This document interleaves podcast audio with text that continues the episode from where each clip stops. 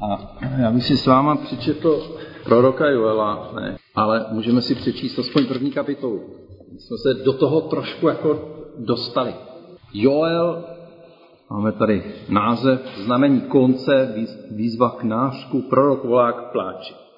Slovo hospodinovo, které se stalo Joelovi, synu Petuelovu. Slyšte to starší, pozorně naslouchejte všichni obyvatelé země. Stalo se něco takového za vašich dnů a ne za dnů vašich otců? Vypravujte o tom svým synům a vaši synové svým synům a jejich synové dalšímu pokolení. Co zbylo po housenkách, sežrali kobylky. Co zbylo po kobylkách, sežrali brouci. Co zbylo po broucích, sežrala jiná havěť. Vystřízlevějte, opilci, a plačte. Kvílejte všichni pijani vína, že je vám mladé víno odtrženo od úst. Vždyť na mou zemi vytáhl pro národ mocný a nesčíselný, má zuby lví tesák jako lvice, spustošil mou vinou révu, polámal můj fíkovník, kůru z něho sloupal a pohodil. Způsobil, že vinné výhonky zežloutly. Kvíle jako pana odděná žíninou suknicí. Kvílí pro ženicha svého mládí. Obětní dary a úlitby jsou odtrženy od hospodinova domu. Truchlí kněží, sluhové hospodinovi. Pole je popleněno, truchlí role. Je popleněno obilí, vyschl mošt, došel čerstvý olej. Horáči se hanbí, vinaři kvílejí, pro pšenici a ječmen sklizeň na poli přišla na zmar. Vináreva uschla. Zvadl fíkovník, granátový strom i datlovník a jabloň, všechno polní stromoví je suché. Lidským synům vyschl zdroj veselý. Kněží, opásejte se k naříkání, kvílejte sluhové oltáře, viděte, nocujte v žíněných suknicích sluhové mého Boha, neboť dům vašeho Boha je zbaven obětních darů a úlitek. Uložte půst, svolejte slavnostní schromáždění, schromážděte starší, všechny obyvatele země, do domu hospodina svého Boha a úpějte k hospodinu. Běda ten den blízko je den hospodinů. Přivalí se jako zhouba od všemohoucího, což nám není přímo před očima odtržen pokrm od domu našeho Boha, radost a jásot, zrno zaschlo, pod hroudami sklady jsou spustošené, sípky rozbořené, obilí zklamal. Jak těžce oddychuje dobytek. Stáda skotů se plaší, nemají pastvu, stáda vravu se plouží. K tobě, hospodine, volám, stepní pastviny pozdřel oheň, všechno polní stromoví sežehl plamen, dobytek na poli, po tobě prahne, v potocích vyschla voda, stepní pastviny pozdřel oheň. Přečtu první e, tři verše z druhé kapitoly. Trupte na polnici na Sionu, křičte na poplach na mé svaté hoře, ať se třesou všichni obyvatelé země, neboť přichází den hospodinů, je blízko den tmy a temnot, den oblaku a mrákoty, jako úsvit po horách se rozprostírá lid četný a mocný, jaké nebylo od věku, ani, aniž kdy bude po něm až do let posledního pokolení. Před ním je oheň zžírající, za ním se žehující plamen, před ním je země, jak zahrada Eden a za ním poušť, spustošený kraj a vyváznout před ním nelze. Tak tolik eh, k úvodu proroku Joelovi. Eh, věřím, že eh, to znáte a pokud to neznáte, tak že vás to dneska namotivuje si celou knihu přečíst. Třeba i několikrát, ona není zase tak dlouhá. Člověka napadá otázka, kdy Bůh už se postaví proti tomu všemu zlu, které kolem sebe máme. Nevím, jestli vás to tak napadá třeba při pohledu na politickou scénu, kdy teda už dojde na ty zloděje a korupčníky a lháře a ty, kteří se vysmívají e, právu a zneužívají svoji moc. Nevím, jestli vás tak napadá. Já si říkám, co přijde dřív, jako jestli třeba by se hodilo, aby někteří ty nemyslím jenom ty české politiky, ale někdy, když víme o těch zlých, eh, který eh, vedou, nebo nejenom teď mluvím o politicích, ale vůbec to zlo je kolem nás. Někdo eh, může trpět pod nějakým tyranem, klidně někde v ústraní, někde v domácnosti. A Člověk se ptá teda, kdy tedy se Bůh postaví proti všemu tomu zlu. Není těžké vidět svět, ve kterém žijeme, je plný zla, přetvářky, korupce a násilí. Nelze nepřehlednout, že kvůli lásce k penězům, stouhy pomoci a ve jménu vlastního dobra jsou lidi schopni zvěrstev, ničení, pohrdání, vražd a že jsou schopni ubližovat dokonce i těm nevinným a bezbraným. Včera například jsem slyšel rozhovor e, s jednou investigativní novinářkou ze Slovenska, kde rozkryli tu obrovskou síť vlastně systému korupčního, který byl za, za premiéra Fica. A vlastně někteří z těch, e, z těch e, policistů, kteří kryli všechno tam to zlo, tak někteří z nich začali mluvit a tam se ozývalo, když se ptali vlastně, proč se to jako dělo, jak to, že to bylo, no, protože měli velkou touhu po penězích. A vlastně poslední kapka pro ně bylo to, že uh, zabili toho novináře Kuciaka. Tak to uh, jenom se mě vybavuje vlastně, je, co se děje třeba na Slovensku. A taky uh, ve jménu vlastně jenom peněz se vlastně rozjela celá, celý systém, který, on říkal, my jsme dávali k soudu lidí, kteří za to nemohli. Jenom protože nám překáželi, tak, tak je policie obvinila z vymyšlených uh, kaus a prostě dávali do vězení. Uh, tihle lidé, než aby se zastali nespravedlivě trpících, ale to vidíme i kolem sebe, než, uh, a musím si říct teda jako něco, něco je i, i, i v nás, než aby se lidé zastali nespravedlivě trpících, než aby se uskromněli kvůli nouzi e, těch druhých. Raději staví zdi, ploty, hradby. No proč? Aby to neviděli. My na to nehleděli, bojí se sami o sebe a ještě to osadí zbraněmi, kterými si svůj blahobyt chtějí ochránit i za cenu krve. Upřímně musíme uznat realitu zla a dokonce i částečně vlastní zodpovědnost za ní, protože jsme Eh, třeba i my mezi těmi.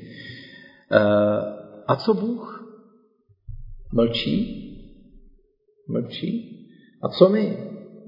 Vlastně otázka, jestli my se přizpůsobíme jenom. Jaká je vlastně náprava toho všeho?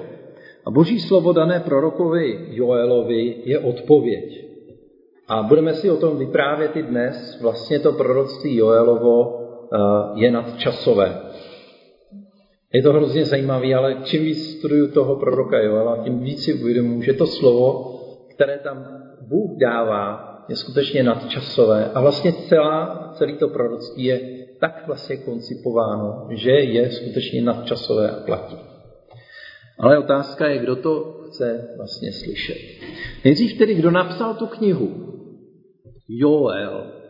Joel, to je tedy hospodin je Bohem, je to celkem oblíbené jméno, najdeme více jak 12 eh, nositelů tohoto jména ve starém zákoně a vlastně ani o jednom nemůžeme s jistotou říct, že by to mohl být on. O proroku Joelovi víme jenom něco málo z jeho osobních údajů, eh, moc o to o sobě nepíše, tak se musíme vlastně ptát, čím to je.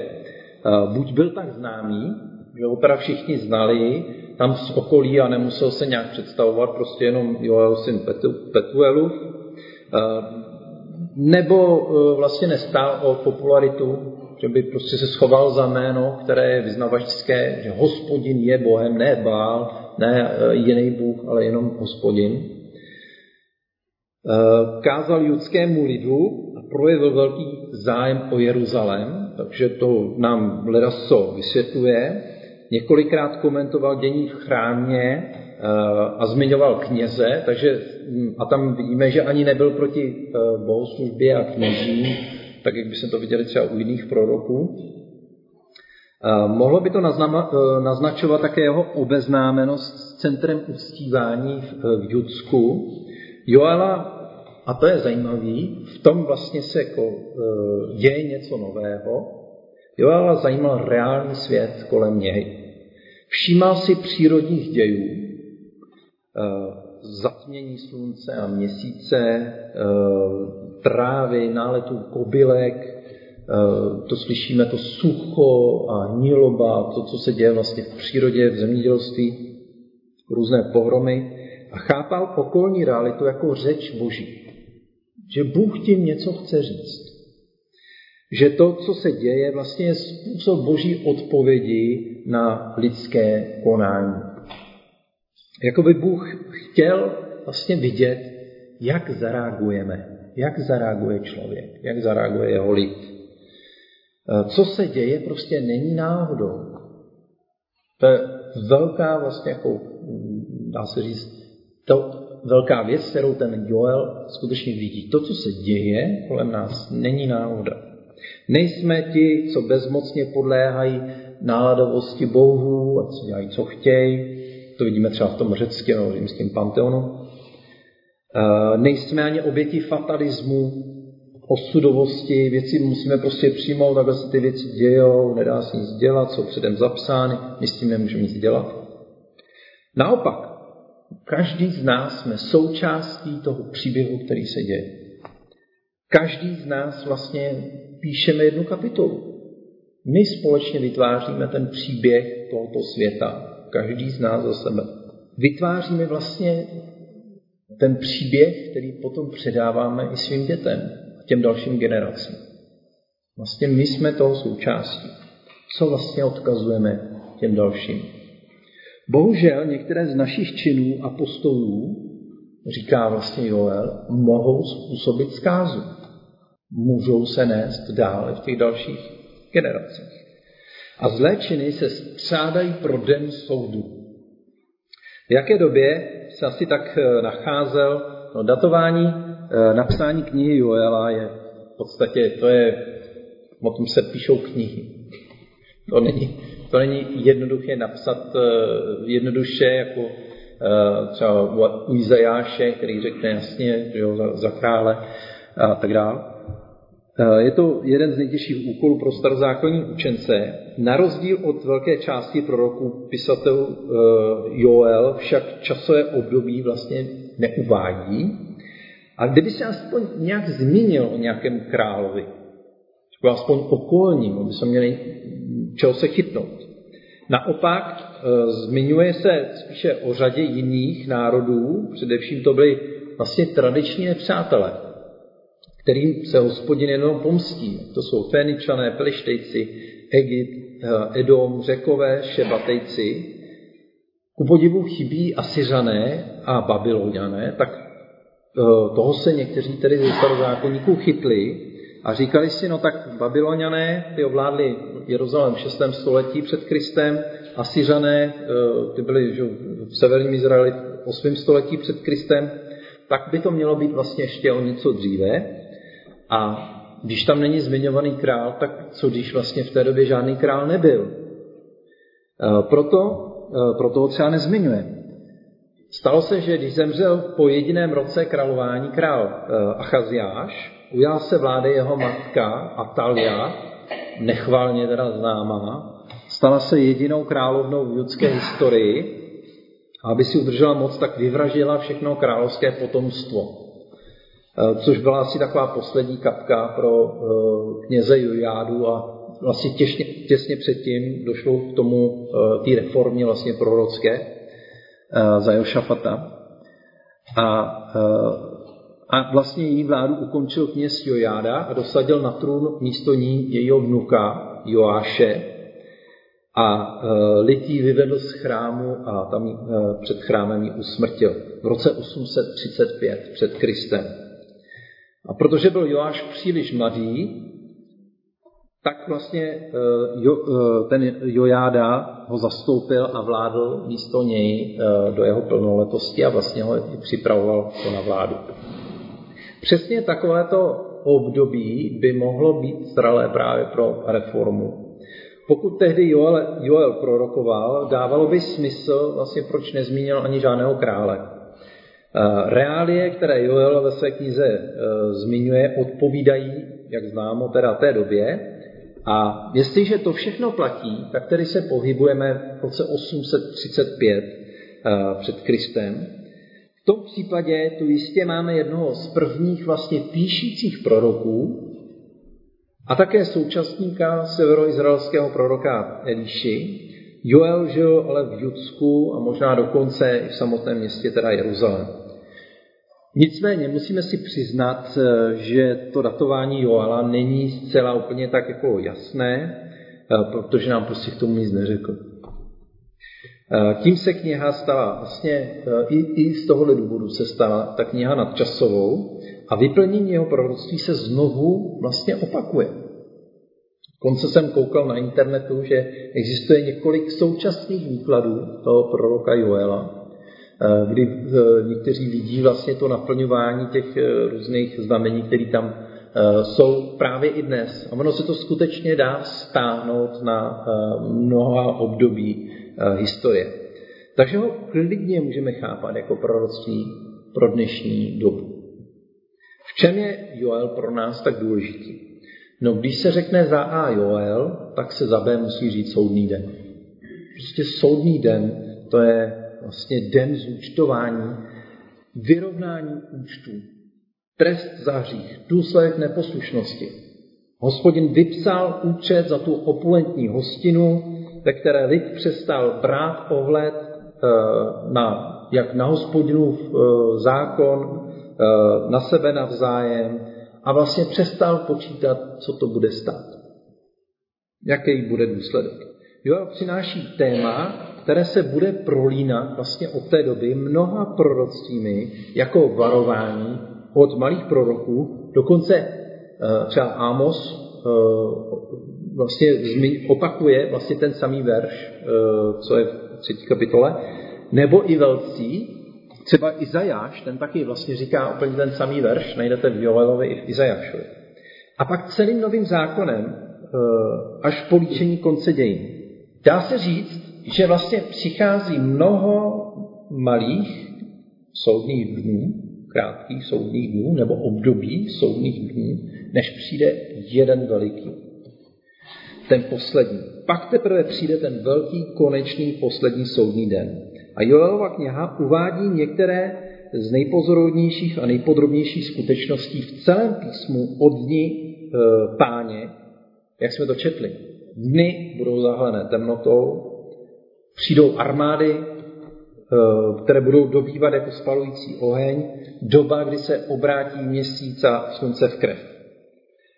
Kořeny těchto živých reálných přírodních obrazů konečného soudu nalézáme právě tady u Joela a pak vlastně se opakují, eh, jak u Izajáše, Ezechiela, Jeremiáše, u Ježíše, když vezmeme jeho eh, apokalyptický, eh, anebo, anebo ze zjevení. No, jaká je hlavní zvěst? No, trupte na šofar. Jo, ten, tam čteme trupte na polnici, ale trupte na šofar na Sionu, tedy na tom eh, božím místě, křičte na poplach na mé svaté hoře, ať se třesou všechny obyvatelé země, neboť přichází den hospodinu. Je blízko den tmy a temnot, den oblaku a mrákoty, jako úsvit na horách se rozprostírá četný, mocný, jakého nebylo od věku, aniž kdy bude po něm až dole posledního pokolení.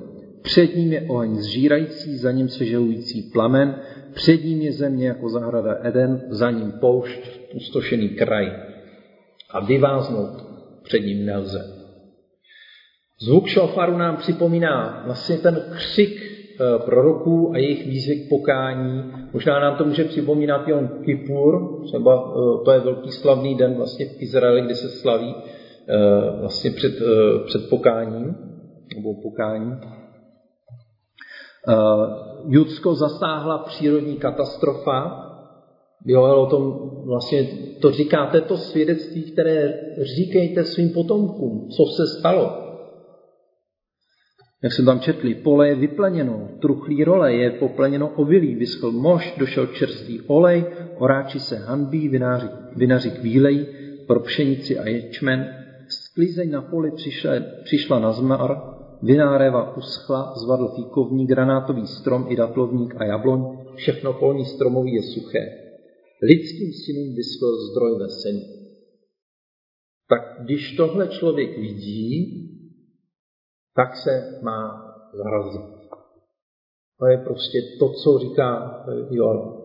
Zastavte se. Vlastně není, není to věc, která se stala náhodou. Hospodin dal Joelovi výklad, je to poselství soudu, ale zároveň vlastně je tu obrovská naděje pokání. Je to, eh, ačkoliv, nebo takhle, komentáře poznamenávají, že se nejedná tedy pouze o jeden den, ale spíše období soudu a obnovy a opakuje se to podle tří takových bodů, které můžeme vidět vlastně při všech těch prorocích. Nejdříve, to si můžeme vzpomenout i v Novém zákoně, odkud začíná boží soud? Od božího lidu. Začíná, soud začíná od božího lidu. Pak tam slyšíme soud nad cizími pro národy, eh, nad národy okolními, které taky páchají zlo. A za třetí je tam očištění a obnova božího lidu skrze intenzivní utrpení. A to tam nacházíme taky, že to utrpení je vlastně ničím, něco skrz co přichází uzdravení a očištění. Každý z těchto bodů nalezneme v knize Joela a je to jeden z nejúplnějších obrazů v písmu vlastně odhalující smysl božích soudů. Tam jde o intenzivní nebo o uzdravení, o obnovení, o očištění. Utrpení a bolest, které zažíváme, má hluboký smysl, který stojí hledat a objevovat. Joel v druhé kapitole říká, nyní tedy je výrok hospodinův, navraťte se ke mně celým srdcem, v postu, pláči a nářku, roztrhněte svá srdcené oděv, navraťte se k hospodinu svému Bohu, nebo tě milostivý, plný slitování, schovývavý, na nejvyšší milosrdný. Kdo ví, nepojmeli ho opět lítost, nezanecháli za sebou e, požehnání a zase budou obětní dary a ulitby pro hospodina vašeho Boha. Ačkoliv se tedy soudy zdají drsné a děsivé, pak volání Boží je laskavé a milosrdné. Dá se říct, teď mě napadá, že Bůh v tom soudu není. Ten soud je vlastně důsledek toho konání, co dělá člověk. Ale Bůh je ten, kdo volá laskavě a mírně. No, Bůh není v tom soudu, ale on je za ním. On je prostě ten, kdo volá vrať se celým srdcem.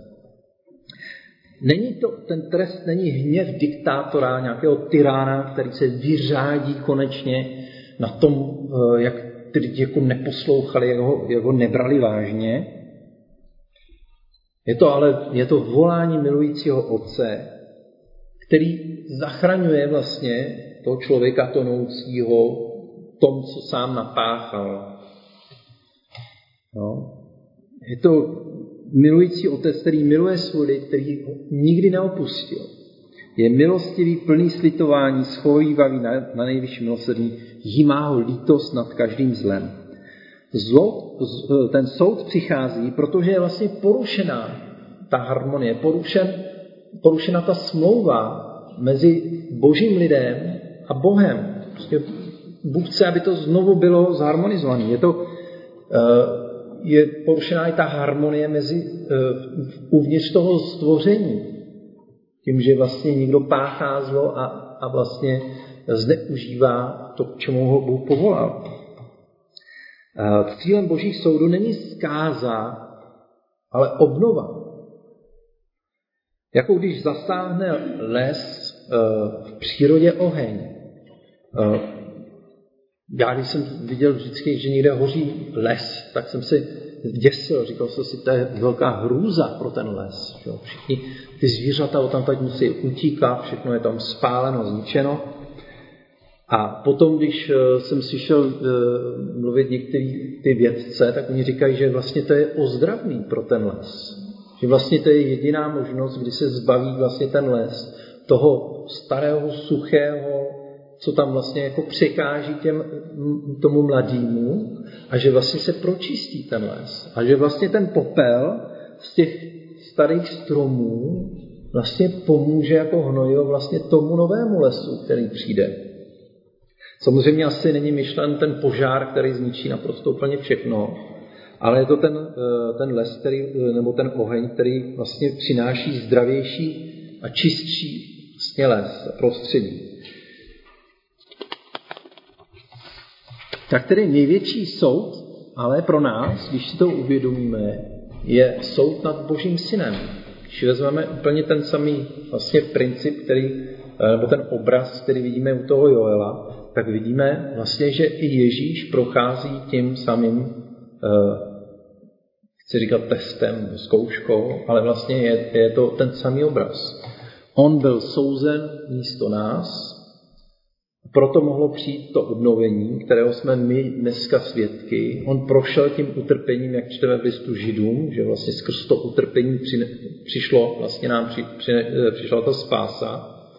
A pak vlastně díky tomu se mohlo naplnit to slovo z Joela z třetí kapitoly, i stane se potom, vylej svého ducha na každé tělo. Vaši synové i vaši dcery budou prorokovat, vaši starci budou mít sny, vaši jinoši budou mít prorocká vidění, rovněž na otroky a otrokyně vylej v o něch dnech svého ducha. Způsobím, že budou na nebi i na zemi divné úkazy, krev a oheň a sloupy dýmu, Slunce se zastře tmou a měsíc krví, dříve než přijde den hospodinův veliký a hrozný. Avšak každý, kdo vzývá hospodinovo jméno, se zachrání. Nahoře Sionu a v Jeruzalémě budou ti, kdo vyvázli, jak řekl hospodin, spolu s těmi, kdo přežili, jež hospodin povolá.